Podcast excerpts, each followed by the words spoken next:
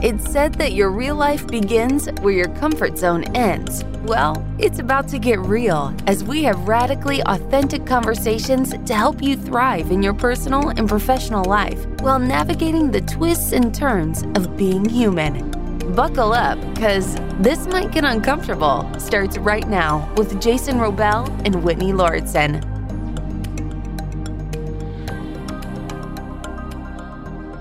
Recently, there's been a massive upheaval in the amount of fireworks, not just here in Los Angeles, where Whitney and I record. This might get uncomfortable. Been also reading a lot of articles lately from New York City, San Francisco, Chicago, my hometown of Detroit, most major US cities that, for whatever reason, there seems to be a massive upswing in the use of illegal fireworks this year, including M80s and fireworks that resemble, honestly, from some of the ones that I've seen, pretty damn close to the stuff that you would see at a like a county fireworks show. There's some ones that have gone off recently that have been absolutely flabbergasting how huge they are. And I think that may be the first time I've used the word flabbergasting on this show. I was going to say.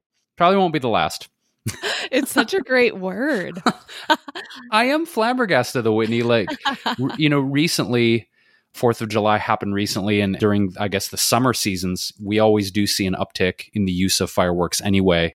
But this year in particular, it has been you know, and I don't use this term flippantly because I don't mean to discredit or try and compare what we've gone through through anyone who's been in an actual war zone, but the sounds have been what I would think would be like a war zone. And, you know, one of the biggest concerns that I've had in reading about the effects of fireworks is really people with severe mental illness or war veterans that have extreme PTSD or closer to home for us because we don't have those kind of experiences is the effects that it has on animals and the amount of animals that run away or end up in shelters or are you know mentally emotionally traumatized by all these fireworks. And over the course of this fireworks season we'll call it fireworks season i've been experimenting with different things to not only manage my own emotional reactions and mental health because it's been particularly bad in my neighborhood. I'm just it's been really bad. And so trying to come up with ways to deal with it for my own health, but also the animals has been a challenge. One thing though that I've noticed, and for those of us, or for those of you, listener, who have listened to our CBD episode, you know that we are big, big fans of the medicinal use of plant medicines, myself in particular. And of course, Whitney has experienced the benefits of CBD. I'm using a brand called Alpen Organics, and they make a CBD formula that is tailored specifically for companion animals and I've been experiencing with giving double doses to Bella and the cats. If anybody doesn't know, I have a French bulldog named Bella and four felines here at the house. And I have to say that that formula, Whitney, has been working fantastically well. The past week or so, it's just been pretty brutal here in my neighborhood, as I mentioned. And they have been more relaxed than I have, you know, and I think I need to up my dosage of CBD, to be honest. So so far this cbd like i mentioned has been working wonders for them. I ran out of rescue remedy for pets which is another formula that i found to be really beneficial in the past for fireworks season. I'm still working on my emotional reaction to all of this. You know last night the past few nights were pretty tough for me. To clarify Alpine organics i looked it up because it sounds so familiar and i think i was getting it confused with another cbd brand. Oh i think it's alpen a-l-p-e-n Okay. Okay, Yeah. got it. yeah yeah Because I looked up Alpine Organics actually, and what came up was a compliment. I love that. Every time I think say that word, hear that word, Jason, I think of you singing that compliment song. We talked about this in another episode. oh yeah yeah Um, Yeah, the name of the CBD brand to clarify is A L P E N, Alpen Organics. It's a premium uh, CBD company for humans and for animals. Oh, you know, okay. That is actually the brand that I had in mind, but Alpine Organics is actually another cool brand worth shouting out for two reasons. One is one of the first hits that I got when I looked up Alpine, A L P I N E, it came up with Complement, which I think now I'm getting confused too. I don't know if this is the one that our friends at No Meat Athlete were working on, but the website it came went to is Dr. Joel Kahn's website. And I feel like it is the same thing It's just been rebranded a little bit, but it's actually Yep. really cool. They're like B12 vitamins, D3. I tried this a while back. You tried it too, didn't you, Jason? I did when it was in a liquid tincture form. No, I think it still is. It's a spray. Oh, it is a spray, yeah. And the cool thing about it is they've sort of identified Or wait, maybe it's not a spray. these are like the big three Yep. potential nutrients that most vegans or vegetarians would miss, which I think is B12, vitamin D3, and then DHA, EPA.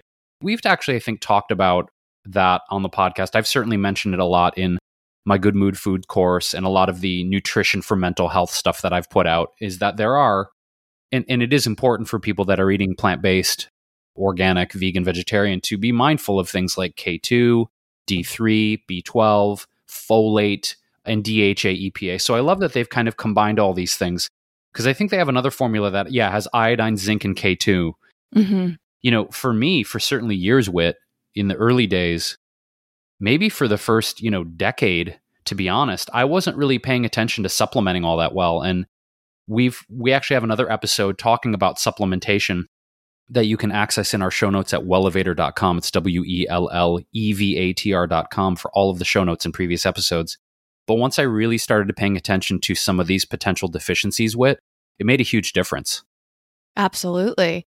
Now that we've clarified Alpen Organics, I've tried as well. And these were sent to me a little while back. They have the gummies, they have the products for pets or companion animals, if you want to call them that. They have topicals, they have all different things. I've tried them as well. And they're vegan gummies. They're really, really satisfying. Did you get some of those too, Jason? I have, yeah. I actually plowed through the gummies pretty quickly, to be honest. Um, it's really smart because I think that if you take the classic approach, sort of like I don't know Flintstone vitamins from our childhood, if if if you disguise healthy things in the form of a candy-ish type of thing, people are more likely to take it. So yeah, the gummies went pretty fast around here. Yep. Well, speaking of CBD as well, which again, as Jason mentioned, it's a topic that comes up a lot. I got an email from a really neat, or it was like a press release, a media email. And I wanted to give them a shout out because it sounds like a really amazing company. I don't have experience with this company yet, but I actually have used a number of the products that they sell. And as I'm going to go through their website, I'll see if Alpen is on here. There is a marketplace called Greenly Organic, which is owned by a husband and wife duo. They call themselves the one stop shop for top products and information in the CBD and hemp market. It's founded by this Florida couple, and it's a Black owned business. And they're encouraging more ownership and equity in the African American community. They've partnered with a really amazing awareness program called the Believe in Me Foundation, football and educational community awareness. Have you heard about this, Jason? No, actually, I'm super curious to hear about this. Is there more information there? Yeah, I'm looking it up as we speak. It looks pretty neat. So it's called Believe in Me Foundation. It's a nonprofit that is aimed at creating a positive and influential environment that allows the youth within the South Florida community to achieve success. They're committed to emphasizing the importance of education, violence prevention, community service, and health and wellness. So it looks like I have to see what the connection is. Oh, it's just a partnership, I guess, that the Greenly Organic has done. But Greenly Organic, in summary, is a curation platform. So it's a marketplace where you can go and they sent an email summarizing some of the things and, and some of the brands that are in here. Jason and I really like, and I actually don't think that we shouted these two out in our CBD episode. Maybe because I know one of them, Jason, you love Mary's Nutritionals. Do you remember if we talked about them in our CBD episode? If we didn't, we should have mm-hmm. because their products are awesome. I don't remember exactly the brands. It's interesting because when it comes to, well, certain brands, and we've talked about this in past episodes in terms of different food products, but also consumer brands like Tesla and Apple and investing in things that are effective and last. But I don't know that I necessarily have used Mary's all that much because I know you have because you love their patches. You know, it's like the black and white logo, and they have those great patches that you Yeah. raved about. actually I've used them topically for pain relief, where especially when I would say pull a muscle working out or it's so funny thing about pulling a muscle doing yoga. But hey, when you're attempting things you've never attempted before, you can get yoga injuries. I've actually had more than a few share of yoga injuries. But beside the point, yeah, Mary's has been great for topical pain relief. I really like them for that purpose. Well, I just wanted to give Greenly a shout out. We're trying to be really mindful of shouting out small businesses and diverse businesses as well, especially Black owned businesses is an incredibly important topic right now in, in, this time in our country, and just being mindful of that. And that actually reminds me of something that I found really interesting when I was looking up like current topics for the listener. If you haven't heard some of our recent episodes, we've been highlighting a lot of different things that we found online. And one of them that I thought was super fascinating is about the social determinants of health and how non medical factors such as race, nationality, and poverty can influence people's health. And social determinants of health is often shortened to SDOH. Have you heard of this at all, Jason? Is this a topic you're familiar with? Yeah, it's certainly been coming up a lot this year. I'm glad you brought it up, Whitney, because I think there is sort of a confluence of factors that affect people's not only physical health, but also, of course, mental and emotional wellness. And we talked about in a previous episode the proliferation of food deserts in a lot of urban environments that primarily are comprised of people of color, black and brown people. And that it's extremely difficult, certainly where I grew up in Detroit, with few exceptions. It's improved somewhat, but a lot of parts of downtown Detroit are food deserts. They're still food deserts. You may have a random liquor store on a corner that's selling beer and alcohol and chips and artificial foods, things that are not good for humans. But when you combine that with economically depressed, blighted area and municipal systems that are not really designed to help elevate people out of poverty and hopelessness, you have a really deadly combination. You know, not even mind you the genetic factors, which you touched on, Whitney, but the long answer is I'm really interested in this, not just from a food and nutritional perspective, but how all of these factors of economics and genetics and food and nutrition and mental health how these things combine together and how certain ethnicities and races and economic brackets are more susceptible to mental health issues and health issues in general as a result of these things. It's a very real thing. It is, and it's so important to discuss it and to explore it. I started reading the book White Fragility, and it has really opened my eyes to the way that I've op- been operating in my life. And I think that we've talked about this a bit. I think, at least indirectly, we've explored so many things related to Black Lives Matters recently. And for me, it's really fascinating to examine the whole world of wellness, health and wellness, well being, mental health, all of these things that are going on. We've talked about how COVID is affecting, but we're also thinking about what's determining your ability to be healthy, whether it's your knowledge, your access, your financial place in your life right now. And there's just so many things that I think as white people we take for granted.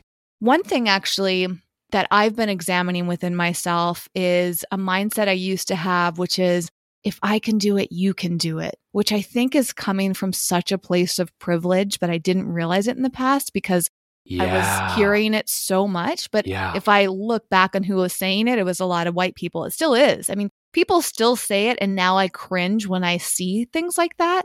But I also remember why I was saying them, which was this belief system that, oh, I've struggled. And so if I can work through my struggles, anybody can do. You know, it's like we're trying to empower one another. And yet, because we're white, because we have that privilege, how can we possibly speak for people that aren't white in that sense? In a way, a lot of people have been excluded, non white people, I should say.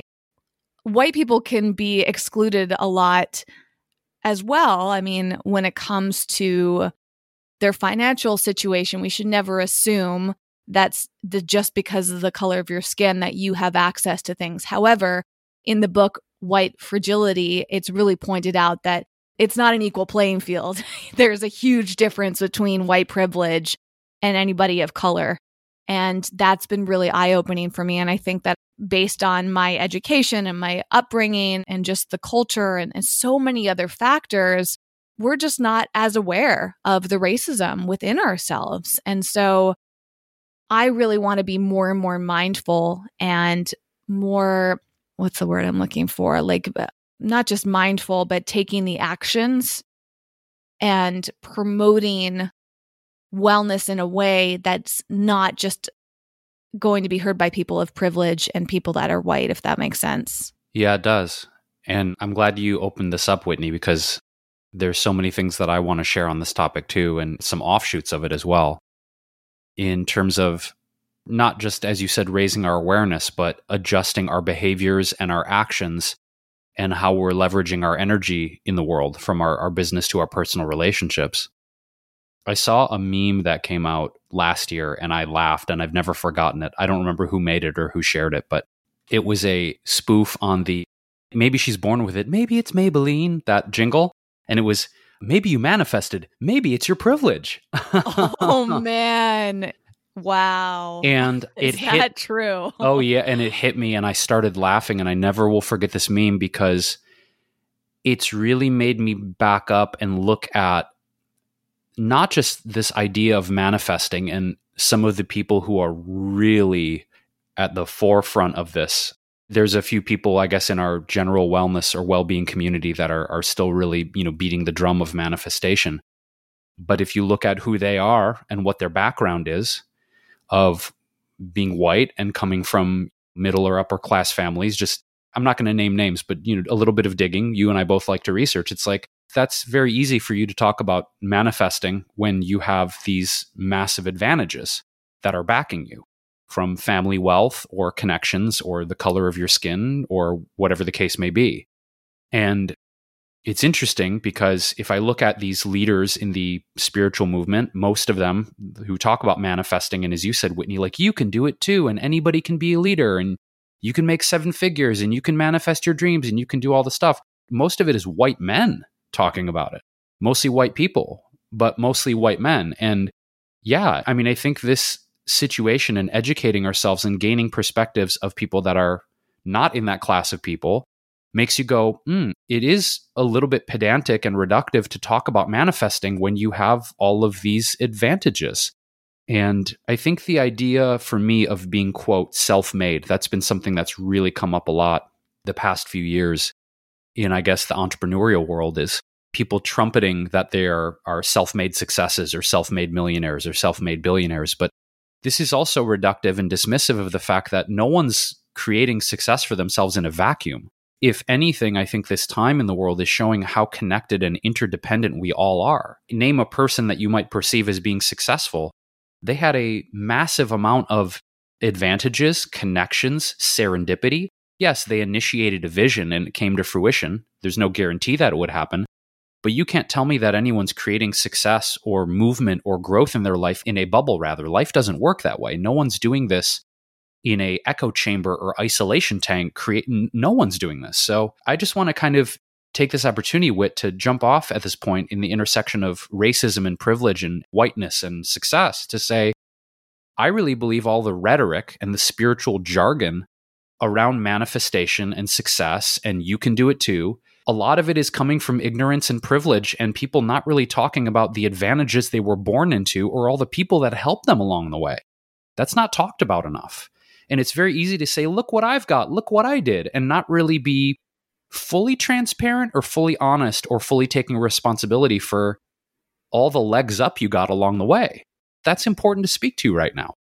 Absolutely. And I think a lot of people are just not aware. And that's one of the huge benefits I see to the current Black Lives Matter place that we're in right now with that, you know, and it's certainly brought awareness to me. And if it weren't for that, you know, and George Floyd's death and all the protests that were happening, I feel like I was very confronted. And so that's why I started reading this book, you know, or talking to other people and watching videos and just raising my awareness. I'm so incredibly grateful for that. But that in itself is also a privilege, too. I mean, it feels weird to be like, I'm grateful for George Floyd's death because that taught me something that I needed to know. And that's also like kind of disturbing when you think about it. Yeah, I'm laughing just out of discomfort. I pulled up an article because I was looking for a few key points. I haven't finished reading White Fragility yet. And there's a lot to unpack in your life as you're reading through the book. So it could take me a while. And it's just one of many books that are on my list right now My next is How to Be Anti Racist. And I feel like talking about these books is also like a little cliche because so many people are reading them right now, but that's great. You know, it's actually a good form of cliche. And I pulled up this article from NPR, which was Interrupt the Systems, Robin on White Fragility and Anti Racism. Robin's the author of this book. And one of the points that is summarized in this article is that humility is key. You can't know all you need to know. It is a bit like asking how to get in shape by Monday morning. You won't be. You can only get started by Monday, and it will be a multi part process diet, exercise, sleep, and so on. And you will never be in a fixed state of shape. It's an ongoing practice that must be integrated into your life. Anti racist practice is an ongoing practice. You will never arrive. It's a journey, not a destination. And I love that because that's so true about health as well, just as exactly as it's saying. And so to combine the two together, it also reminds me of how I feel like a lot of the messaging in health is all about like arriving somewhere. You know, if you yeah. just follow these steps, you're going to get these results and that's suddenly right. your life is going to be better. And that's such a marketing thing. But we've talked about this before. The system's set up so that you're never arriving and in one way, that's great because life is all about the journey. Like the only arrival we actually have is death, right? and we shouldn't really be in a rush to get there. Way to be morose, Whitney. the only arrival we have is death. oh, sorry. I just had to take a little bit of levity with that. That's fine. I guess, like, my point being is that we also have to examine different elements of the wellness world right now, the racism within it, and then also all this pressure. I mean, we talk about this a lot in other episodes and kind of being anti hustle culture and getting out of that productivity culture. We talked about that in a recent episode about especially millennials are affected so much by that. And the millennial voice is super loud. I mean, again, maybe it is because I'm a millennial, as we discussed in that episode, certainly other voices are loud as well, but it just seems like our culture is like very influenced by the millennial culture, the millennial generation there. And there's so much in this about being productive all the time and go, go, go. And I also mentioned in one of our episodes that maybe part of the root of that as well is you could trace that back to slavery and how slaves were being driven to always be performing and never to slow down and not to rest. I was reading about there's this great movement of napping and especially targeting people of color because there's been so much pressure for people of color to never rest. And I actually found this to be true. There was one point where one of the authors, and her name is escaping me. She's actually someone I'd really love to have on the show, but her work is the Napping Ministry, I believe. And she had pointed out in an article I read how it's really hard to find people of color in stock images, especially when it comes to sleep. And I don't know if I had like that bias in my mind when I was researching recently, but I'm looking for some stock images to use for a few projects. And first of all, it's incredibly challenging to find really authentic, non cheesy stock photos of Black people doing things related to wellness. I mean, interesting. It might have to do with the specific site that I use. I have an account on deposit photos.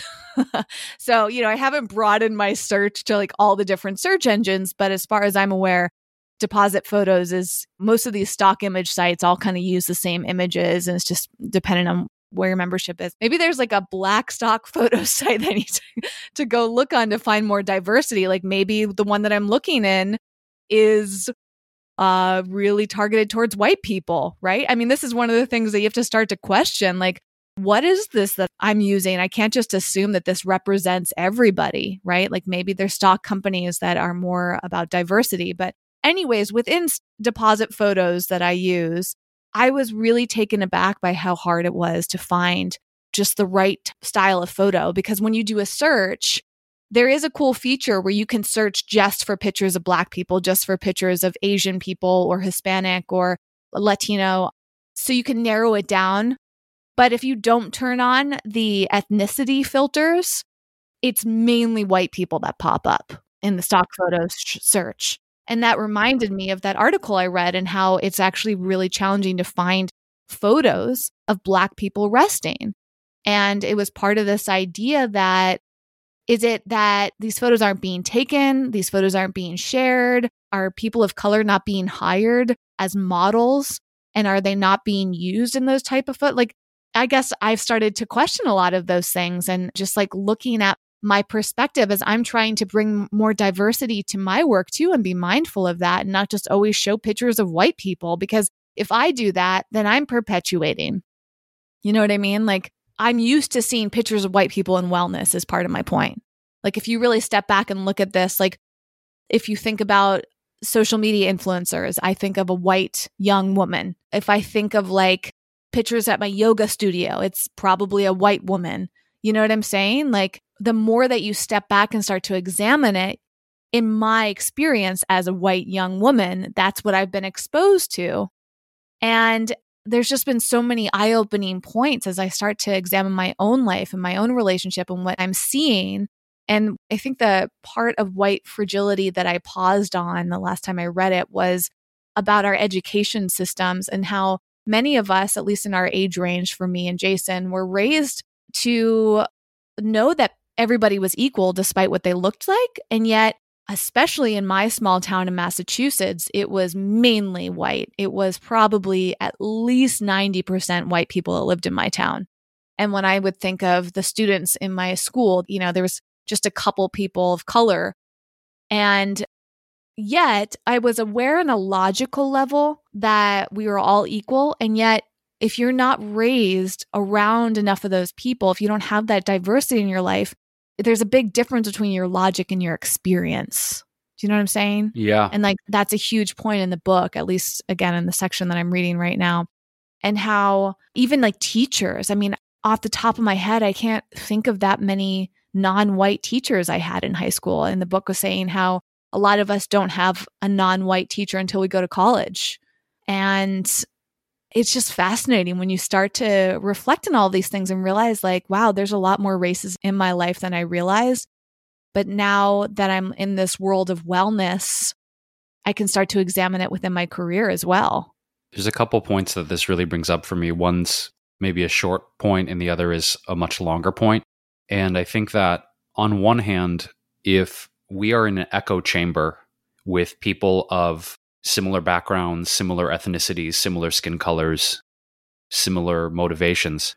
When you bring up the preponderance of white females dominating the wellness industry, I often feel when I'm scrolling through Instagram or Facebook or not so much TikTok, but some of the, I guess, longer players in the social industry, it seems like the same messages and type of images being recycled over and over and over and over and over. And it gets very boring. And I have to imagine that you know, in terms of growth and expansion for ourselves, that at a certain point you get sick of the echo chamber and you want different perspectives and you want people of different backgrounds, ethnicities, religions, spiritual perspectives, lifestyles giving their input. And I think that's probably one of the only ways that we get to expand is by consciously and intentionally as you're, you know, reading this and getting different perspectives, Whitney, that we expose ourselves not just not just for the sake of intellectually absorbing something, but really trying to understand on a deeper level the experience of someone who's different than us.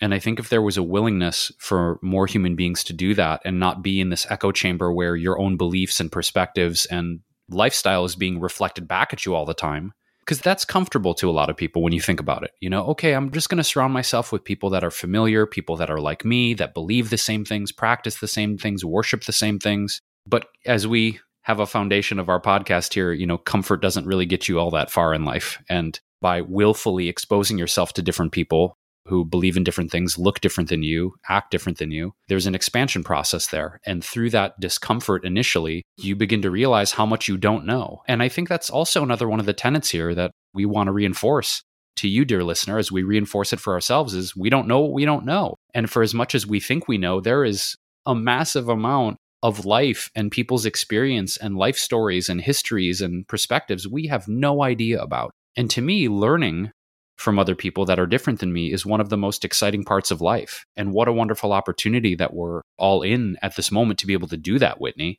You know, is like willfully dig into those places and see, I guess, in some ways, how ignorant we've been. And when I say ignorant, it's not a knock. You know, ignorance is not the same as stupidity. Ignorance is just the lack of knowledge and awareness. And if we acknowledge that we are all ignorant, I mean, all human beings, because no one is omniscient and no one knows everything, there's a level of ignorance with every single human being on the planet. And I think acknowledging that we don't know what we don't know and that we are ignorant to a lot of things, that creates a space for learning, right? Creates a space, for me at least, of receptivity. Absolutely. And as you were speaking, I was looking up stock images of diversity. I found a really great resource that led me to a stock photo website that specializes in high resolution photos of black and brown people. And it's free, actually, which is really neat. Although you do have to be cautious when you use free images. As a side note, one of my friends got in trouble, like legally, for using a free stock image that she found on a website. And there's now like lawyers that will specifically target bloggers and other content creators out there that are using stock images without having the rights to use them and how some of these free stock photo sites are actually not as royalty free as we think that they are. So, little side note to anybody listening who's also interested in finding diversity in their stock photo usage, just be very careful and make sure you read all of the licensing elements of it. But this specific website is really lovely at first glance. It's called nappy.co. And I think it's interesting because we were just talking about napping, although I don't think that's what meant to me. I was hoping when I first saw it, I was like, wow, is it just photos of people napping? Talk about niche. Yeah. as niche as can be. right. It actually is kind of neat. There's a section called Why Nappy, What's the first thing that comes to mind when you think of traditional stock photos? White backgrounds, New York City skyline, executives with their arms crossed. Traditional stock photo websites have always been somewhat of a joke, mostly because they are unrealistic representations of real people doing real things. Thankfully, over the years, we've seen a rise in free stock photography websites offering high quality and free photos. These sites are great. They've made it easier. Here's the thing. And then they list out some of the major stock photo sites, the creator says, I've noticed that all of their content could use a little bit more diversity. Oh, this is made by an influencer management agency for black and brown creators called shade.co. And they're very intentional about cultural representation in the work that they do. And they weren't always able to find the photos that they needed. I mean, again, like in my experience, it was really eye opening just recently over the past few days because I wanted to make sure that I was showing representation of people of all different types, you know, different ages and different genders and different races and body sizes. All these different things are incredibly important. So, Nappy makes it easy for companies to be purposeful about representation in their designs, presentations, and advertisements. Really neat. And if you're a photographer, you can actually submit your photos there too, which I think is incredibly important. You know, I think this highlights Whit as you're searching for stock photos that are representing a more diverse swath of black and brown people, people of color. It really reminds me of the movement that was happening and still is happening about more black representation at the Oscars and how big of an issue that's been over the last three years of the lack of nominees of people of color for acting roles specifically and how much attention has been brought to that. And for me, what I reflect on in that is really zooming out and looking at not just the lack of representation on that level, but a lot of our mass media, right? And what I mean by that is stereotypes get really, really enforced, not across the board, but in a lot of cases, black and brown people are subject to typecasting in a lot of mass media, TV and movies in particular. I mean, we're talking about photos, but I think it's an interesting offshoot. And as an example, I remember when I was really little, and I've mentioned this on the episode talking about Father's Day and talking about my dad. When my dad was acting in the 70s and 80s, the great majority of the roles he got, because my dad, well, he's passed, but he was Puerto Rican and Spanish and was a brown man and was very clearly Latino. He got typecast as I remember my dad would play roles like the drug smuggler, the thug, the bodyguard, the criminal. More than often, I can't really even think of a role off the top of my head more my dad wasn't playing a quote bad guy. And I don't think that's coincidence because I think if you look at a large amount of especially men in particular, women are subject to this too, stereotypes, but black and brown people being portrayed as criminals, as thugs, as prisoners, as drug dealers, as quote bad guys.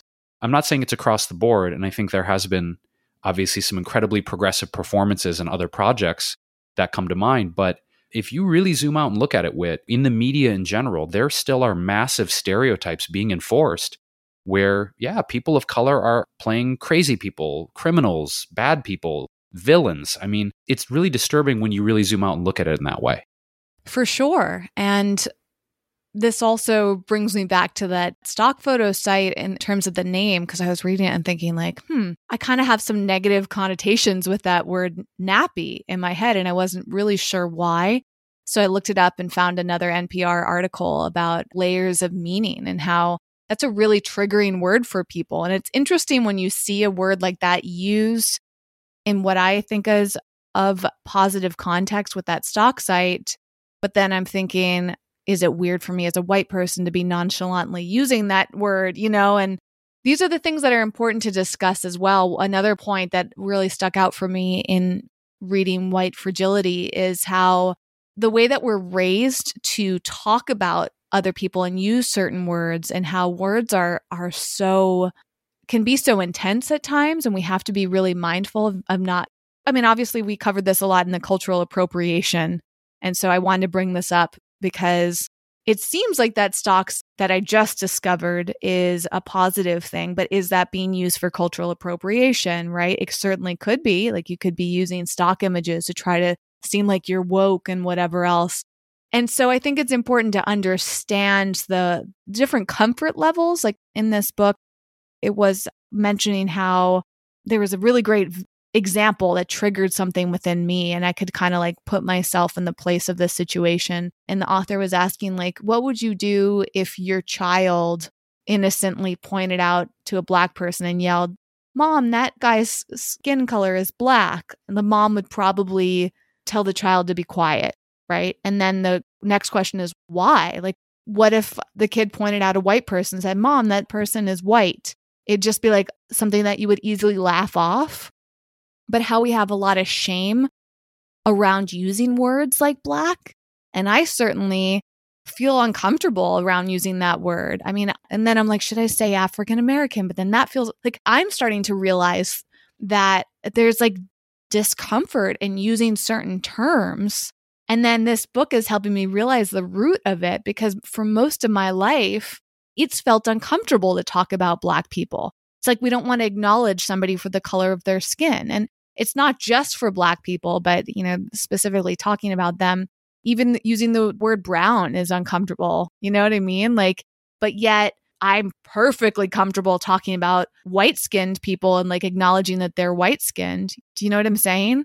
It's interesting. Mm. The whole point is that's part of the racist culture as well, that we have shame bringing attention to the color of somebody's skin. Like, and for me, like as I've been used searching for stock photos, I'm like, I want to show diversity, but I'm also like kind of afraid to show diversity because I don't want to seem like I'm what's that term that starts with a P now? Performative. Yeah, it's like I don't want to be performative. And it's like that strange place that I'm finding myself in, which is like wanting to not be racist, but still trying to figure out how to do that. And that's why I'm dedicated to reading these books. And that's why, going back to what I was saying earlier, it is a journey.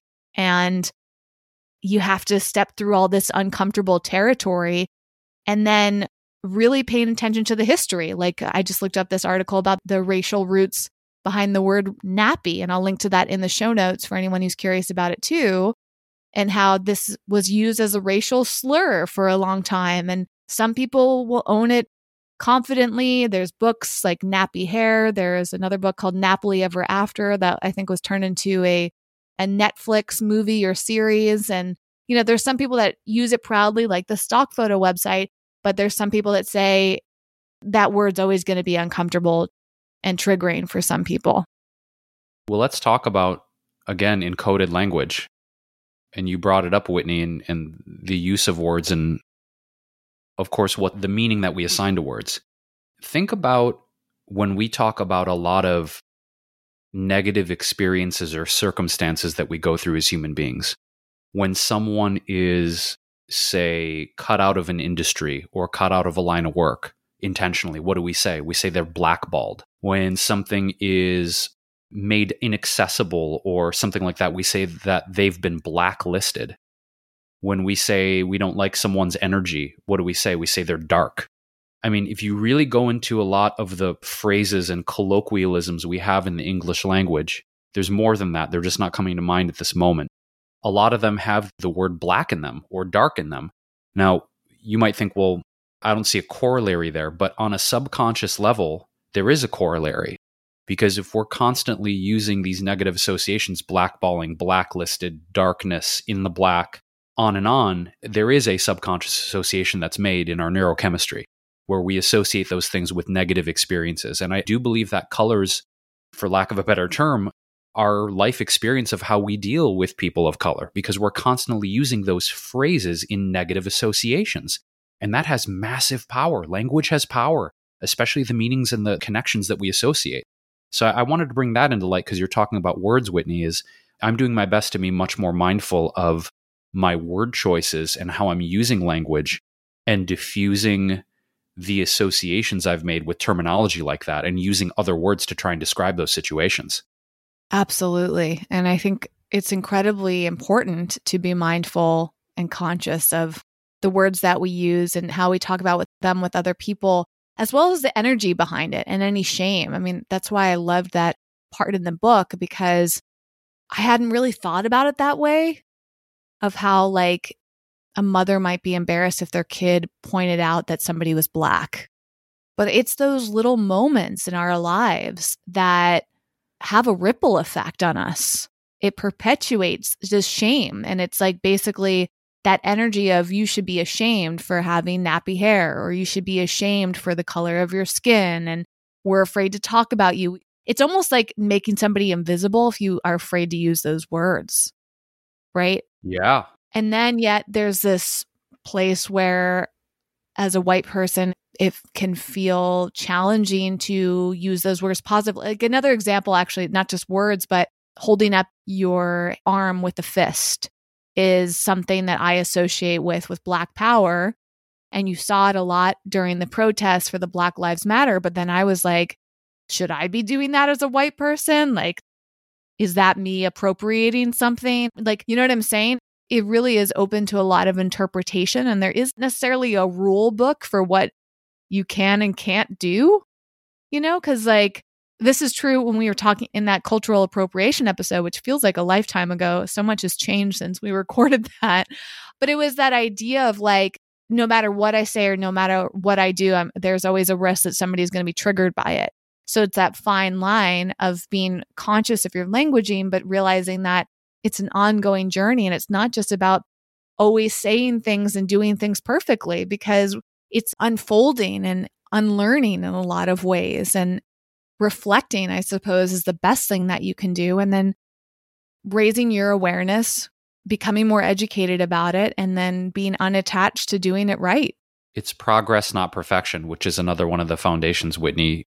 I know you agree with me that that runs our own self development and also this brand you know that we do Wellevator and this might get uncomfortable is that we don't expect people to get it right the first time. We're recovering perfectionists in our own way in diffusing our desire to be perfect with things. And I think certainly right now, Whitney, with the education and self awareness and ways that we authentically want to be allies with our friends who are people of color in this movement of human rights in general. I mean, t- to me, on the biggest level, this is to me about human rights. This is about people feeling safe enough to be in the world without threat of oppression and violence and hatred and a system that's designed to in my opinion in many ways that we've talked to again the food system the justice system the economic system the media that are portraying and keeping these people in you know ways of thought that are often negative and depressed and systematically so. And you know this is not something that is going to happen overnight. I mean there's layers of this. And one of the biggest things that i've been looking at which has been so interesting whitney has been reviewing my life and looking at ways that i have been racist like really taking a serious look at that. And it has been really eye opening because it's brought up situations in my life that I have not thought about in years, decades, some of them from childhood, young adulthood, things that I've gone through in my life where I have to take accountability for feelings of hatred and anger and indifference and apathy that I have felt towards people of color and different ethnic groups. And that is immensely uncomfortable to admit and talk about. And I think it's important that we do. You know, boy, I'm going to open it up now. I thought maybe we could do this in a different episode, but I think it's just important to go because I'm flowing with it. You know, beyond the self education, which is important, I've just looked at like, okay, how do I take ownership and admit? And this is the first time you're ever going to hear about this. You're my best friend because I haven't thought about this in decades. But I grew up in Detroit, and the neighborhood we were in, my mom and I, was pretty diverse for the time, the 70s and 80s. I had mentioned this in a previous episode that one of our neighbors was a mixed race gay couple, which was unheard of in Detroit at that time, as far as my mom reflects back to me. We had Middle Eastern people, we had white people, we had black people, we had gay people. I mean, the neighborhood physically we were in was really interesting if I reflect on it. And I felt like the exposure to that was good for me but I remember the first feelings of racism that I had in my life was when I was in school, when I was in junior high and high school. Now, this is interesting, right? Because it was through a direct experience that I had. I want to really talk about this and get into it because if I look back on it through rhetoric or hate speech or things that people in my family were repeating or parroting to me and I adopted as a child, it wasn't that although there were certain men in my family and women in my family that, you know, if I look back on, they did use some racist talk that I, made me uncomfortable.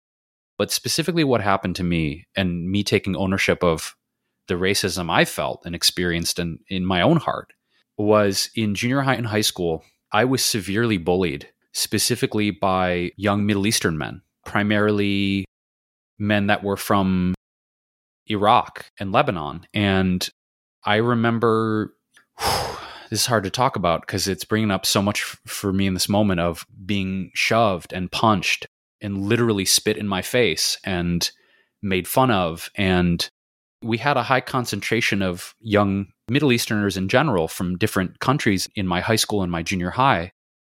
And I was for years between junior high and high school, those six years, just really hurt physically and emotionally in many, many different ways.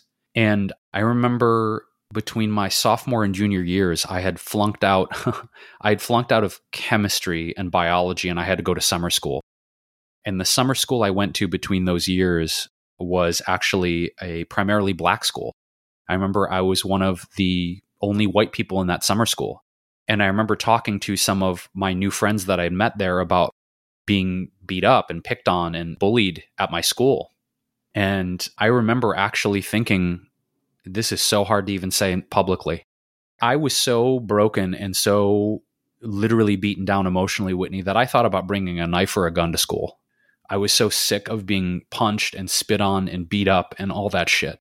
And I remember as a result of that experience carrying hatred in my heart toward Middle Eastern people for years after high school. I remember carrying hatred in my heart for people of Middle Eastern descent because in my mind, I had fallaciously associated that experience of being bullied and beaten up and picked on with, with they must all be this way. Right. And I really, again, looking at the roots of racism, I think that's one of the biggest sources of it is when we have a quote negative or deleterious experience with someone of a certain ethnicity, religion, color, we blow that out and extrapolate that to they must all be this way. And I carried so much hatred toward Middle Eastern people as a result of that bullying experience. It took me years to undo the hatred in my heart I felt. And it was through me looking at the fallacious association that I had made of, well, they must all be negative, violent, hateful people. And through opening myself to having business relationships and friendships with people of Middle Eastern descent. I mean, some of them are really good friends of ours. Nadine, Justin, some business associates, uh, Ayaz, Kazam in the in the past. I've had a lot of examples of people of Lebanese, Iraqi, Iranian, Persian descent that some of them are dear, dear friends of mine that I adore and love. But it took me a long time to get to the root of the anger and hatred I felt toward Middle Eastern people. And it wasn't because of, you know, a lot of people think about was it because of 9/11 or terrorism or or Islamophobia or Muslims. It had nothing to do with that. It was the link I made in my mind between I've experienced violence and hatred and bullying from these people. They must all be that way. So I'm going to hate and avoid them. And I've had to sit with these feelings. I haven't thought about these feelings in so long, but sitting with this has allowed me to reconcile the hatred I had in my heart for so long and how much healing I've done through friendships and business associates that are Middle Eastern and the healing that they've brought into my life as part of the love I've felt with them and for them. But also acknowledging, Whitney, the reason I'm saying all this is acknowledging the roots of racism that, yes, it can be learned and passed down as parroting from our parents or our caregivers or our family, or through negative, violent, painful associations we have in our life and saying they must all be that way. And it's a very dangerous way of thinking. And I've had to admit it now for the first time publicly and to you, and also take responsibility for carrying that in my heart for so many years of my life. Well, first of all, I want to thank you for your vulnerability and sharing that. And it doesn't sound like it's an easy thing for you to share. And it's interesting because, how do I put this? It doesn't change my perception of you at all, Jason. And I wonder if that's like a lot of times our fears and the shame and sharing something that we feel shameful about is like, well, what if somebody doesn't look at me the same after I admit this? Is that part of it for you? Absolutely. Yeah. And I think I haven't shared this publicly until now. I mean, this is the first time I'm talking to anybody about it. Is yeah, the fear of people may perceive me as a hateful person, or wow, you know, he carried racism in his heart and he carried hatred in his heart. Like, of course, it's the fear of being judged for it. And also, I can't control how people are going to perceive how I'm sharing of this. But I think it's been a gift for me to reflect back on this experience I had in my life of the bullying and the physical violence, the emotional bullying, and what I allowed that to engender in me and the process of untangling that and undoing it. And not only that, Whit, but also looking at where else have I had negative experiences in my life? And what other fallacious or ungrounded or racist associations have I made as a result of those experiences? And I'm still like taking the proverbial magnifying glass and looking into my heart where maybe those things are still being harbored. But I wanted to say this because I think it's important it's important for me to be doing this work right now, but I'm saying this in the hopes that for you or any of the listeners or people that are hearing this on social media, that they also take a look in their hearts and seeing where maybe some remnants of those things, or maybe where there's some healing that's been done already around this. I think this is critical for us to do the deep inner work around this. Absolutely. And I think part of the benefit in sharing these stories is it can trigger similar experiences that other people might not have thought about. I mean, Again, that's one of the reasons I love to read so much. And I find this in a lot of books, especially when the books share personal stories. And I'm somebody who is often on the hunt for lessons. so sometimes I kind of want to skip over the personal stories in sections of books, especially if they're long winded. But I'm learning not to skip over them because some of the best lessons are within them simply because when you hear somebody that shares a story in depth with details or even just minor, you know, small, simple details. But those details will trigger us and remind us of things that we forgot about, like you. And that's what happened. You know, for me, I have this visual from White Fragility. I have this visual in my head of the grocery store. In my head, that's where the scene was that she described, the author described, of the mother with the child and the child pointing out a black person. And even though I'm not sure that I had that exact type of experience, but I do, I was able to relate to the shame of pointing out somebody's color, as I mentioned. So once I read that story, it opened it up and reminded me of experiences I've had. And so basically, Jason, I think it's wonderful that you opened up and shared that because who knows what the listener is experiencing. And it's certainly having me reflect back in this moment. I don't have anything quite like that.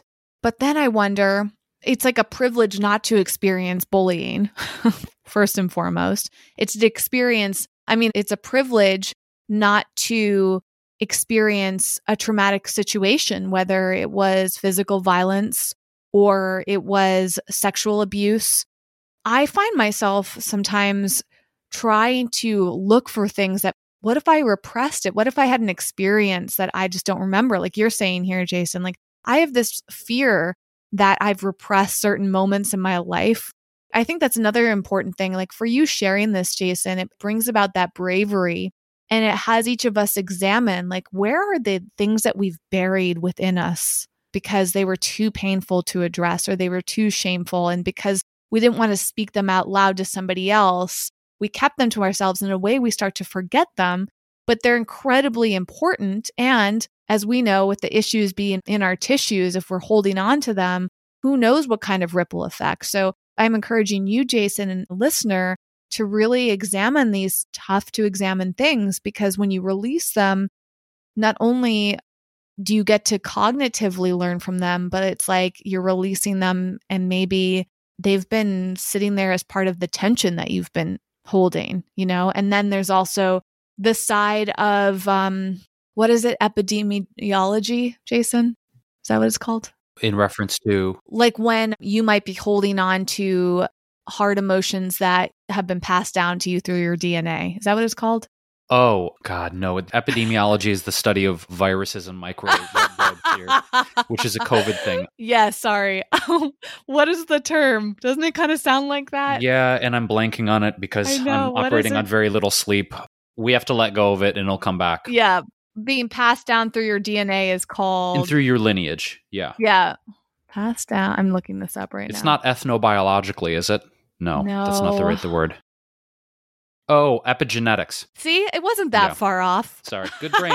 Good job, brain. Good job. I was like, I know they sound similar. Um, Let me have more green tea. Hold on. More but, green you tea. know, I examine the racism that I noticed in my parents or my grandparents, you know, and especially, I mean, I don't want to call out family members. I don't feel comfortable with that publicly, but I certainly have noticed that through family members. Again, whether they're cousins or parents or grandparents or anyone else, and beyond family too. It's friends and teachers and schoolmates and all these other people. Like, just reflecting back on all these experiences. And one thing I've realized too is that I haven't had that many, or I should say, I have now, but when I was younger, I didn't have a lot of exposure to people of color because I grew up in a predominantly white town and a predominantly white school system. And granted, I remember always thinking, well, I'm not racist because I remember distinctly learning about civil rights. Like, I actually remember exactly where I was in school watching either like Martin Luther King's speech. It was something related to racism. Like, I have a very strong memory of like sitting on the carpet. I think it was in the library of our school, like watching probably Martin Luther King's speech, like something like that. And being by next to a person of color, like one of my schoolmates, right? And again, there was only a few of them. There was only a few black kids in my school and a few Asian. And that might have been it. Like, I think we had one Middle Eastern person that I remember. Like, I mean, it was probably it was definitely under 10 and i went to a small school it was like 80 to 90 kids in each class so 10 of them were of color or non-white. And i just again like i've just limited experiences. Like they all seemed like very pleasant people. Like i don't have any strong memories of them.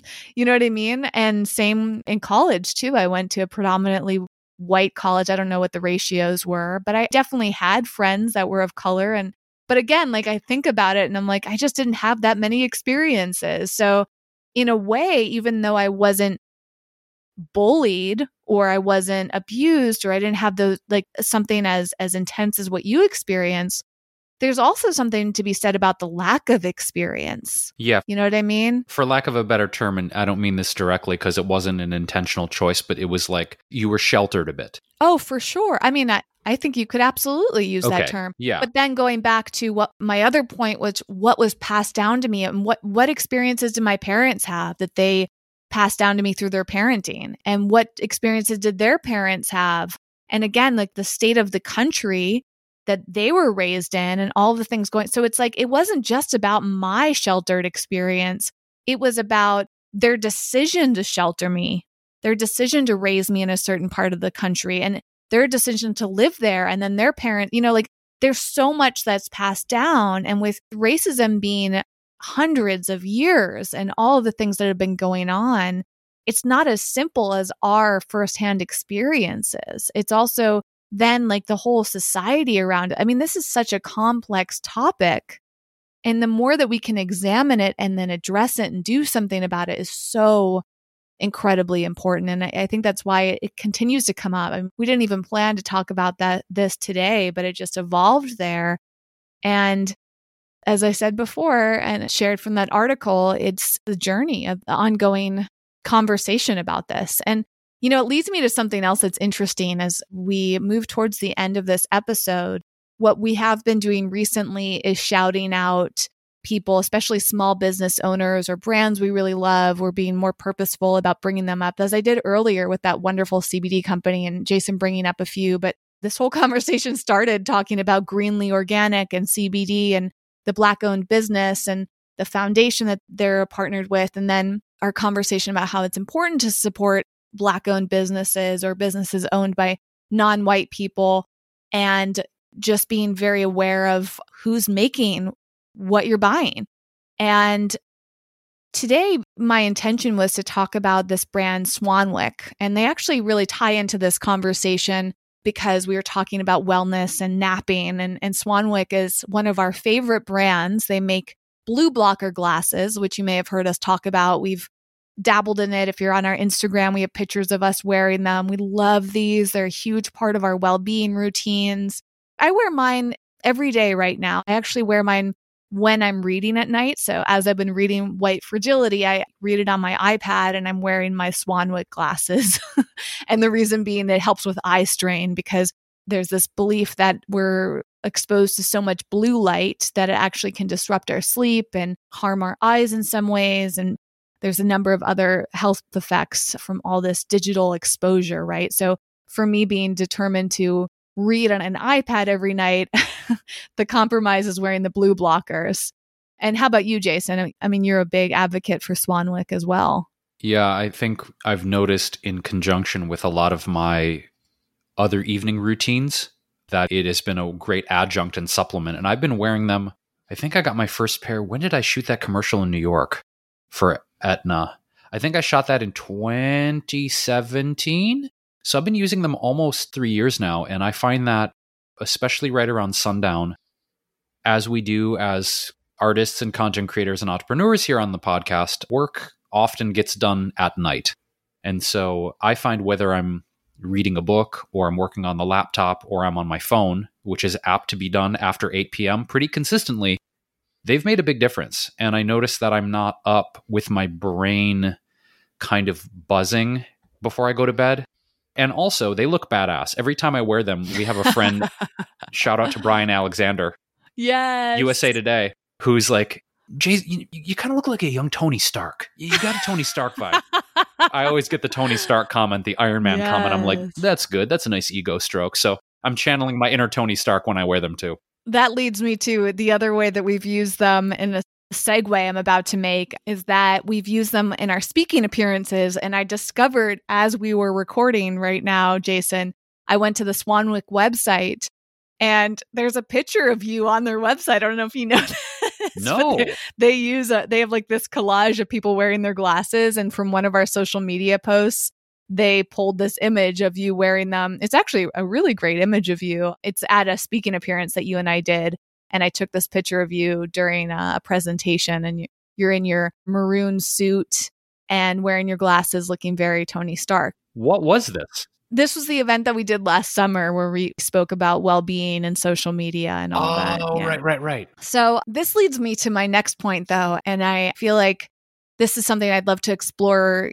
publicly and live with you, Jason, is that it's a little concerning to me. I just went on Swanwick's website and social media, and they have very little diversity. It's looking like it's all white appearing folks. Yes. Yeah. There are some people that might be Hispanic or something, like more like a brown shade, skin tone shade. The company was founded by two men, white men, Australian.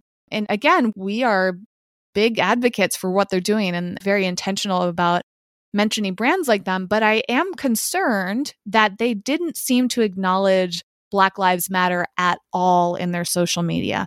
And I just did a quick comb through their Twitter, which is not being updated right now, but their Instagram and Facebook. It kind of looks like they proceeded as business as usual. And I have mixed feelings about that. And B, there's like maybe a few photos. I think I saw one photo of a black woman, but like every other photo is of white people. It just makes me wonder like, I imagine it's not intentional. I don't think they're a racist company. If they are, we will find out and we will no longer support them. But maybe they're just caught up, and, and this is kind of bringing it full circle. Like maybe they simply are not aware of the importance of showing diversity and maybe they don't have people of color using their products as much, right? Or maybe they're not posting. Maybe they haven't done intentional photo shoots. Swanwick, and I want to call out any brand, and we encourage you, the listener, to do the same is ask them. And you can do this in a very kind way. And I think, Jason, I would love to compose an email with you and send it to Swanwick and say, hey, like it's concerning to us. We want to see more people represented. And that brings it back around to this question and point made towards the beginning. It's like if Swanwick's about wellness, self care, preventing burnout, it's kind of like if you're going to be productive, like you got to find a way to take good care of yourself because they have that message, right? Like they're very much about like biohacking and optimizing and productivity, but they're also saying take care of yourself too. And so that message needs to be extended to everybody, not just white people. And so I think we have to be very intentional. And it brings around this question of making sure that the brands that you love, the products that you buy, are doing it not just to for woke capitalism, which we talked about in another episode. Then my question is are they not addressing Black Lives Matter? Are they not addressing that on their social media because they don't want to come across as performative? That would be my first question for them. I think there's also an aspect too of how do I say this?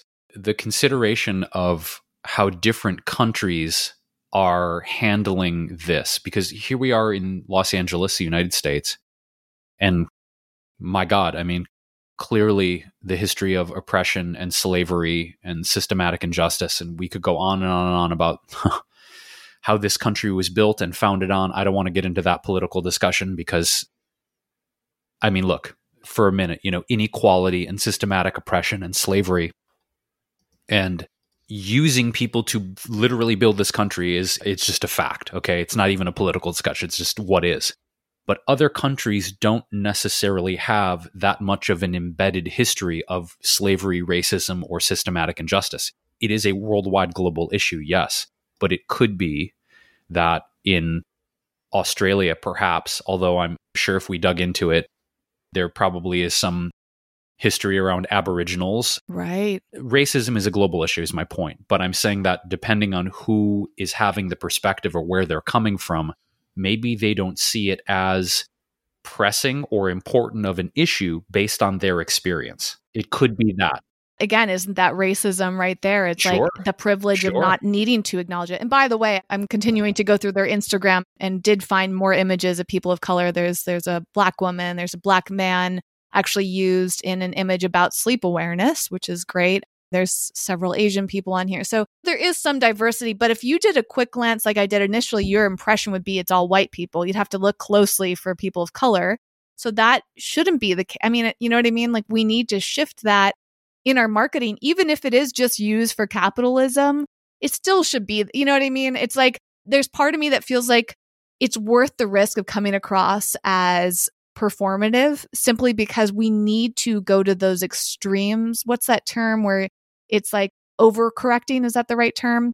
Where you have to kind of go out of your way and make a really bold statement because that shows that you're an ally. That's part of it as well. And then it's going to take some adapting and bringing it back so it doesn't feel as performative and it doesn't feel like a marketing tactic or whatever but it's so important. And if there's anybody listening who's a social media manager or works in marketing, like we want to encourage you to be very mindful of what you're doing. And, it's okay if you're afraid that it's coming across as performative and you can test things as well. You know, like you can put something out there and ask people's opinions. You can see how it's received. This is a work in progress when we come back to this journey. So we're calling out for Swanwick to have more diversity. We love them. We hope that they will include that. We we certainly hope that they don't have racism embedded in their culture or if they do, they can examine it and make a statement around that and that goes for any other brand.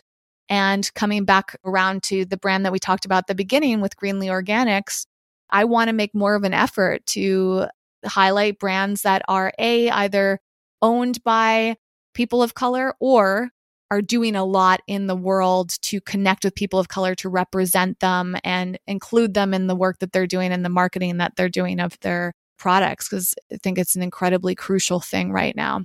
There was one other brand that we wanted to shout out. It's actually uh, very local to Los Angeles. And so if any of our listeners live in LA as we do, which is Liberated Salon. Jason, you want to talk about your recent experience with this company. Yeah. So, quick bit of backstory the owner, Brandon Balderrama, he is somebody that I've been going to see for eight years now. Whitney, you were actually the first person to introduce me to him, yeah, eight years ago, back in 2012, and I've been seeing him ever since. And I love Brandon because he's vegetarian. All of his products at the salon are plant based, certified cruelty free, many of them organic. His ethos, though, runs a lot deeper. And the reason I love supporting him is for those reasons that I mentioned is his own personal ethics being infused into the business model. He has done so many fundraisers at the salon for not only animal adoption and local animal adoption organizations, but he's done a lot of fundraisers for people of color and LGBTQ plus organizations. He's done drag shows there, he's done music shows, he's done DJs, he's done really amazing creative stuff to support animals, people of color, and trans lives and LGBTQ plus. And to me, I know that if my money, and this is a very important thing that we're talking about here, this thread through Whitney, is yes, it is important to politically vote. I think it is more important with the daily choices of where we are funneling the energy of our dollars and our wealth to where is that going? Not just what is the product or the service we're getting in return for it, but the energy of that money is supporting what? What are the ethics of the owners and the founders and the people that run the company? Where are they funneling those dollars to? So, on a very small local example, supporting Brandon and his company and Liberated Salon, I know that my money is going to help support other causes that he believes in.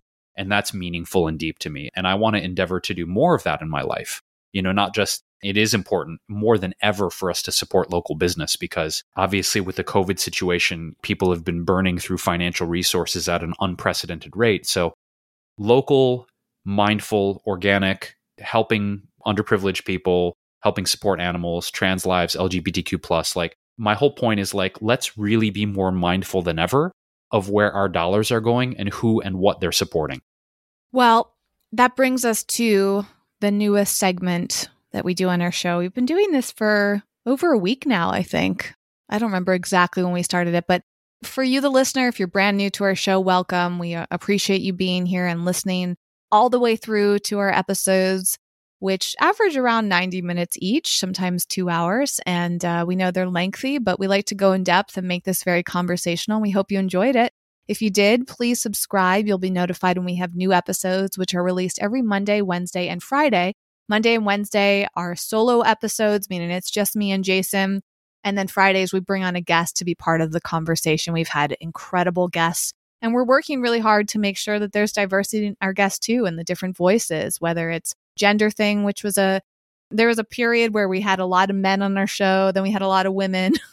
and then we're trying to represent people from different racial backgrounds and different lines of work and different ages and just basically diversity in every way possible, especially as we started off talking about in this episode. The wellness world is predominantly white. And we want to make sure that we see a shift in that because it needs to happen. It needs to happen in every industry. But in the health and wellness world, we really want to see more inclusive, less racism, a lot of awareness brought to that. We want to be part of that with our show.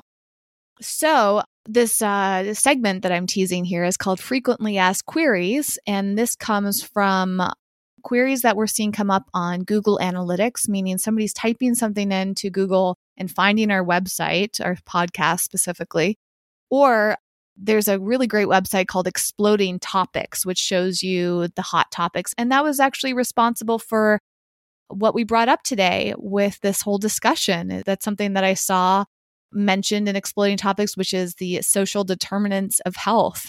And I'm so grateful because the fact that people are searching for things online and having conversations about it, we can be part of that as well. So, what we like to do here is try to bring up something a funny query, an interesting query, and a serious and or I should say because sometimes interesting and serious go hand in hand. So, should we start with something funny, Jason? Yeah, I think it would be good considering the the tone of this entire episode has been really introspective and deep and serious. Yeah, let's start right. off. Little comic relief would be good. All right. Well, maybe this one's not that funny. I have to say, I didn't find anything extremely funny recently, but this came from exploding topics. Like something that was trending is cat toothpaste. mm, okay. so, since I don't have a cat, you have four cats, Jason. Have you ever thought to brush your cat's teeth or use toothpaste? Is that something that you've come across in uh, your world of companion cats? It is something that I am aware exists, yes. And it is more about their willingness to receive the treatment. Is this something that's recommended? Because for dogs, it's actually incredibly important to take really good care of their oral health. And it's recommended that you brush their teeth and so, my experience I have toothpaste for my dog and I brush her teeth every single night. So, I'm curious if you've done anything for your cat's oral care and if you've ever thought about getting cat toothpaste. Um, I have, but again, I think that judging by their general demeanor, I'm not sure how long they would sit still without being, you know, squirmy wormies for me to actually execute it. It's worth a try. I mean, it could be an exercise in total disaster and failure, which I'm totally open for that experience. What if it was like CBD infused cat toothpaste? That would be like the best of both worlds. That's a pretty good business idea right there. Considering we started talking about CBD for animals today. It's worth a shot. I mean, hey, look, what else am I doing with my summer? Staying home. Hey, brush everyone's teeth. Why not? All right, well, here's another funny one that's related that actually somebody was searching for recently and found our show. And, and the term was awkward cat grin. Mm. Like what? I think of the Cheshire cat. That's exactly that. what I thought of, right? Awkward cat grin. Huh. when these queries come up, I, I often will search. It's actually pretty funny. If, if you search for that phrase, there is a slew of image results that come up. And I guess it's a meme. And I've seen this before. It's like a black and white cat that looks really uncomfortable. so, uh, yeah, we maybe I'll put a link to this in the show notes. And oh, it's called Polite Cat. And then the funny thing is, is one of the captions for this cat's face is this cat's face makes me uncomfortable. And now I need to see the image. I'm sure you've had it. Just look up polite cat or look up awkward cat grin. It's a black and white cat, kind of like your cat Figaro. Okay, I'll look it up right now. Yeah. it's sweet, actually. I think it's an actual, I don't think it's photoshopped. I think that's literally the cat's face. So if you have not yet seen this cute cat looking simultaneously polite and awkward and derpy and derpy. Yeah, derpy is a good term. I know I'm a good cat. I am. Aww. Look at me. I'm good. I'm a good boy or girl. Hilarious. this is a good example, Jason, of how you should do more with your cats, like taking pictures of them. You know, yeah, and put them to work. Start paying rent, guys. Start paying rent. You have noticed that your cats get the most likes on social media when you post about them. I don't even really bother posting recipes or any food anymore because I will literally get almost four to five times the amount of engagement on a cat photo. I'm like, oh, you guys want cat photos? Cool. You'll get cat. There you go. I'm just, you know what? Second half of 2020, turning it into a cat account. But what about the recipes? You didn't like the recipes. You liked the cat photos. So that's what you're going to get. All right, here's our interesting query of the day. And this one is interesting to me because it references somebody that we know. And I think someone was searching for more information on this. And Jason, maybe you could share what you know of this subject. The query was Chef Ito, vow of silence. Oh, when did we mention Chef Ito? we talk about a lot of different things. So for Yeah. the listener, Chef Ito is one of our favorite chefs, vegan chef, who is at this phenomenal restaurant called Au Lac, A U L A C. They specialize in Asian cuisine, all plant based. Is it fully Asian or do they have a little bit of fusion in there? Well, he created a term called humanese food. Right, right. I think in my palate, it feels like he has borrowed influence and experience from Vietnamese cuisine, Japanese cuisine, Chinese cuisine, Indonesian cuisine. Like I see the influences of a lot of different ethnic cuisines, and he's dubbed it humanese, which I think is pretty cool. So go on, tell us what you know about his vow of silence. Well, I don't know when it started. He's never told me directly. I know it's at least 10 years because the first time I went to Au Lac was 2007. So at least 13 years, maybe 20. Who knows? He won't say. but he's done it as a form of solidarity for all of the animals who don't have a voice to speak for themselves and their rights and their oppression. So for him, the vow of silence was a solidarity to align himself with the voiceless animals that he has chosen to protect and uplift through his art and his activism. And Ito is amazing, not only as a chef and the creator of this incredible food, he's a really amazing photographer. And he's also an incredible activist who we've seen a numerous number of times, not only at the pig vigils at the Farmer John Slaughterhouse in downtown LA, He's also one of the organizers of the March of Silence. And I had the wonderful privilege of speaking on a panel last year after the March of Silence in downtown LA. And we love Ito. Shout out to Chef Ito, his activism, his amazing cuisine, his art. And if anyone is in Fountain Valley, California or downtown LA, yeah, Au Lac is a must go to in terms of amazing cuisine.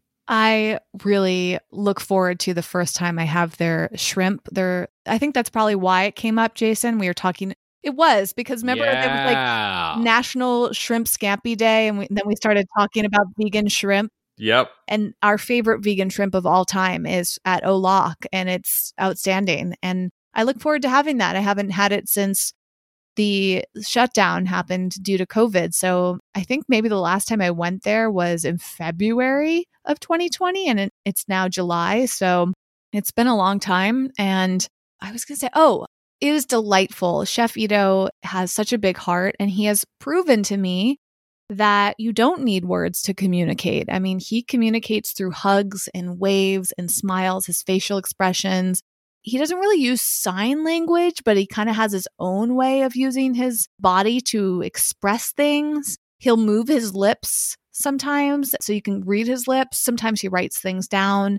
It's been a beautiful kind of journey of learning how to understand somebody who's not literally speaking your language, you know? And I really appreciate that about him. And so let's see, I've known Ito for a long time because I have videos from Au Lac, embarrassing videos on my Eco Vegan Gal channel of me reviewing the food. I think I've published those, but I definitely have recorded them. Now I'm like, hmm, maybe I never released those. But I remember doing videos around Ito. He never wants to be on camera. That's also a big thing of his. He doesn't like to have his photo taken. And I think that's like a spiritual thing too. Is it, Jason? I've never asked him. I don't know. I guess I just assumed it was. Maybe it's just a preference, but he doesn't want to be on camera. And I think I've probably known or first met Ito back in like 2009 or 10. So it's been a, a long run and he I've never heard him speak. Well, you know what I just found out? What? You can get carry out from Au Lac through all of the delivery services here in LA. So I know what I'm doing for Ah. dinner tomorrow. Getting that yam shrimp and egg rolls and noodles. And I, yeah, now that we're talking about it, that is the dinner plan for tomorrow. 100%. Excellent. Go s- support that small business. The last query for this episode is something that's people have been searching a lot, Jason, and you are a great person to discuss this more. I'm sure you've obviously mentioned it in some other episodes, but I'd love for you to share a little bit more about Abraham Hicks, because that's a big point of interest on Google Analytics. A lot of people searching for Abraham Hicks, finding our podcast. So, can you share with anyone who doesn't know who Abraham Hicks is? And then your experience, your knowledge, anything else you'd like to share on that subject matter? Yeah, Abraham Hicks, I was first introduced to actually via the movie The Secret that came out in 2006. They had already been doing a lot of work and wrote many, many books for Hay House specifically around manifestation, right? So they were really one of the first people I became aware of in terms of the process and the practice of manifesting things. Well, first of all, who's they? And second of all, it is full circle. It just occurred to me because we were talking about manifestation towards the beginning of this episode. I did not intend for that. So I'm curious, not just giving some context for Abraham Hicks and who they are and when you reference that. So really be clear for anyone who's just learning about this person or persons for the first time. Yeah. With your just acknowledging the manifestation side of it, what did you think when you learned about like the secret back then and what your perspective is now about Abraham Hicks?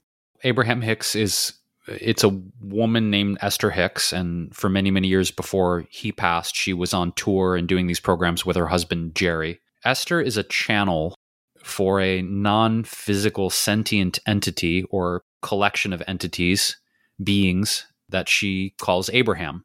So, Abraham Hicks is a reference to these non physical beings, entities called Abraham, and the physical female human channel, Esther Hicks.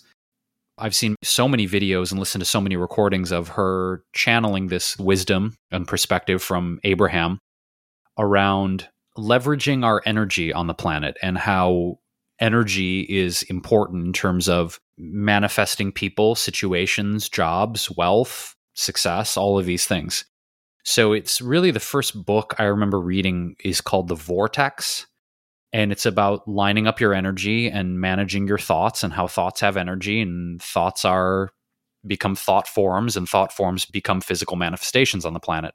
If I really look back on my first exposure to them and their philosophies in The Secret, I have to laugh because I remember there were scenes in that movie of people. There was one guy who was sitting down, like in his La-Z-Boy chair, and you know they were talking about like you can't just think about it. You have to physically embody being in the situation like you've already manifested and he's like i think it showed like a ferrari and he's in his La-Z-Boy and he's acting like he's driving the ferrari and then like boom the next scene is like he's in the ferrari and i'm like yeah yep. Now that I reflect back on it, I'm like, mm, I take a little bit of umbrage with how they presented it, which is just like line up the energy and stay positive and don't give up hope and imagine like you're already in the Ferrari and you'll get the Ferrari. And be honest with your love for cars like that, Jason.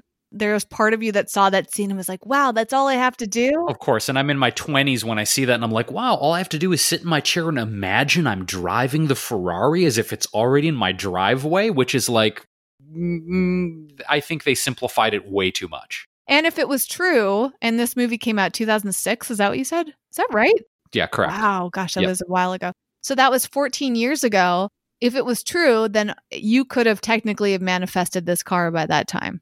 Yeah, but then I hear the detractors like, "Oh, well, you didn't line up your energy long enough and you lost faith that it could happen and so your energy dissipate like okay, let me just break this down for a second. Do I believe that we have the ability to create a quality of energy within our being that can draw or help to magnetize certain situations to us. I do believe that, yes. And I believe by working on ourselves through mindfulness, meditation, accountability, taking responsibility for our responses and not our reactions in life, but really paying attention to how we're showing up energetically in the world. Does that have an effect on what shows up in our life? I do believe that do I believe that there is as much control or as much responsibility for what shows up in life? I think that that has been blown out into a realm of mm, hyperbole and giving ourselves way too much influence over reality. And here's what I mean by that. They make it sound like, yeah, just line up the energy and do all this stuff. We go back to the privilege and manifestation conversation. I think that it's been simplified and again, I use the word pedantic and oversimplified of like, yeah, just line up the energy and keep thinking about the thing and it'll show up. Now, have a lot of dreams that I've sat and meditated on showed up in my life? Absolutely. But for me to take like credit for it and be like, look what I did, I manifested it.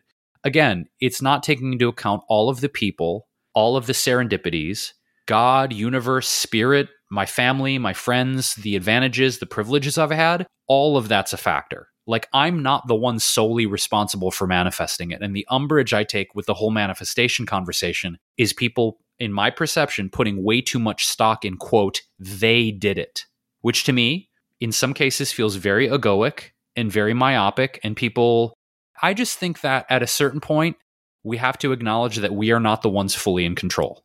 It's certainly fascinating. We should continue this conversation because I want to dive into it deeper and look at different perspective on the privilege. I mean, just looking at the cast, it's a mostly white cast, it's a mostly older cast of a lot of gray-haired people. I don't know exactly how old they are, but just older older than me, let's put it that way.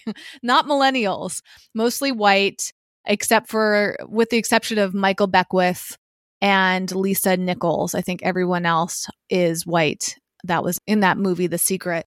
But I did learn about The Secret from Oprah and she's an interesting case of a person of color, a black woman who really believes in that and has found that it's worked for her. But, you know, she's kind of in a lot of ways in a class of her own. And so you can't just say, well, it worked for Oprah. So it doesn't matter if you're black or white or whatever. And that's an interesting thing. I have a lot of ignorance around that. I'd love to dive deeper into the privilege side of things like this. This has certainly opened up my mind to it and it's a complicated thing because yeah i agree with you jason there's one side of like well if you don't believe it it's never going to happen and then the other side the extreme is if you believe it it will happen but what about the gray area in between like just believing something doesn't work but not believing something also doesn't work so what do you believe is it a comfort thing are you doing it to make you feel like you're more in control when you're really not? Is it a coincidence if something works out? Like, I don't know. I've had a lot of different experiences with manifestation myself, and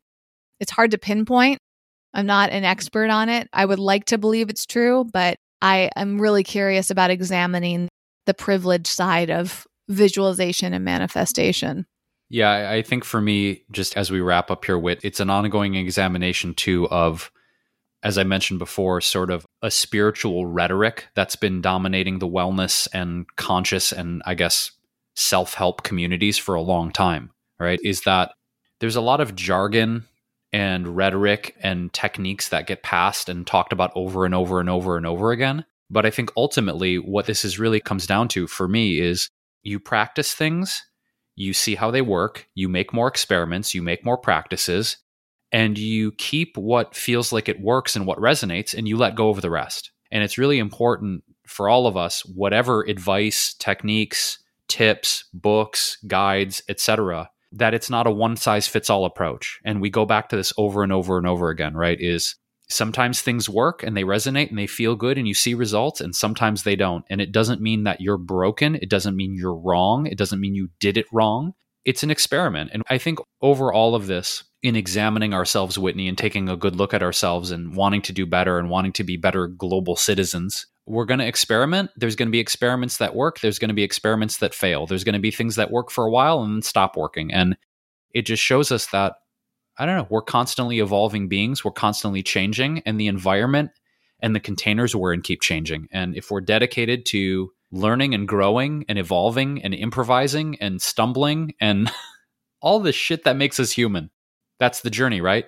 So I think in summary, that's kind of how I'm feeling about all this is certainly right now during this time of social upheaval and awareness and planetary evolution and social justice and COVID and the whole damn enchilada, we have to be open to trying new things and looking at ourselves and experimenting in new ways we've never done before.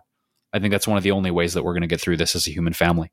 Absolutely. Thank you for sharing that, Jason. One last side note, one little um Fun little piece of trivia for you that's completely unrelated. Today is National French Fry Day. Well, now I want French fries.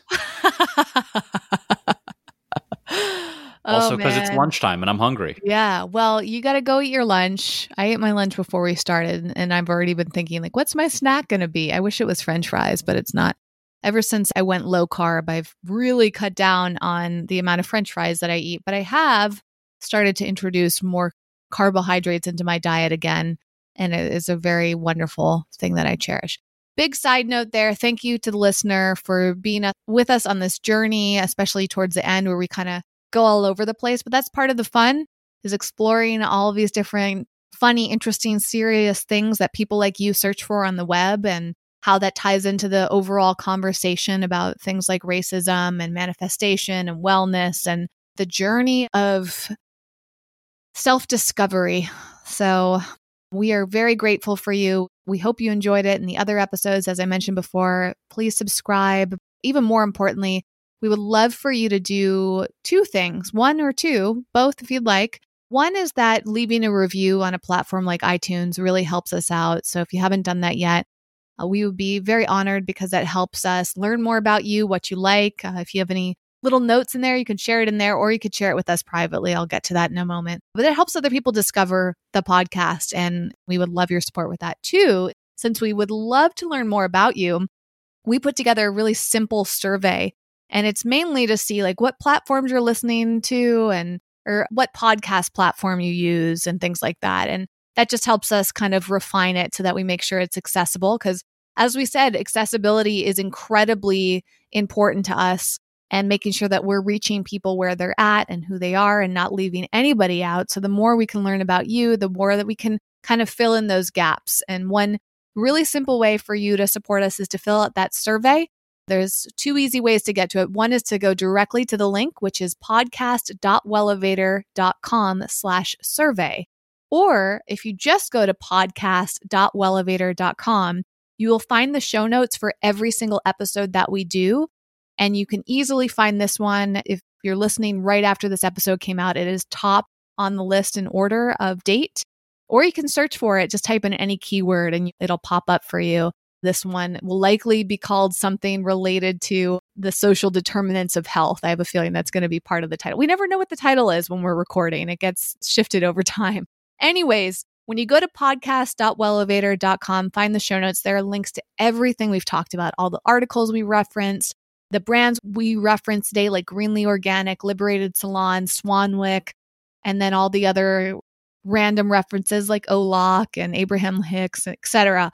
If you just want to see everything we've mentioned in one place, that's at podcast.wellevatr.com. And Wellevatr is spelled W E L L E V A T R that's our website. And um, we would love for you to fill out that survey. So again, podcast.wellevatr.com slash survey, or just find the link in the show notes. And also linked in the show notes is our social media, which is at Wellevatr on Instagram, Facebook, Twitter, Pinterest, TikTok. We're on there as well. And YouTube. We've done a few things on YouTube, not a ton yet. But I bring that up because that's a great way for you to connect with us publicly and or privately. You can send us a direct message if you have something private you want to share. You can share our stories or share our posts if they resonate with you. You can comment on things. It's a great way for us to be connected to you.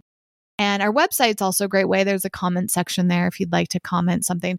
We are trying to make it as easy for you as possible to get in touch with us. The last route to do that is through email. Our email is hello at wellevatr.com, and that's linked on our website too, just to make it super simple. Our website is the hub. We have free resources for you there. We're always working on new things. Our newest resource is called From Chaos to Calm. It's a free PDF ebook all about managing anxiety and stress, feelings of depression in times that feel chaotic, whether it's COVID or Black Lives Matter or whatever else you're going through, society is going through. We're there for you. We want to make sure that you know you're not alone. That's a huge part of our mission statement is helping you find peace and joy and learn about yourself through the process. So we're doing whatever we can to make that easier for you and bring some love and happiness into your life. Thank you so much for listening once again. We'll see you for the next episode, which comes out on Wednesday. And stay tuned. We've got a lot of interesting subjects to explore. Thanks for listening and getting out of your comfort zone with us today. For show notes and more high performance resources to help you thrive, go to wellevatr.com. That's W E L L E V A T R.com.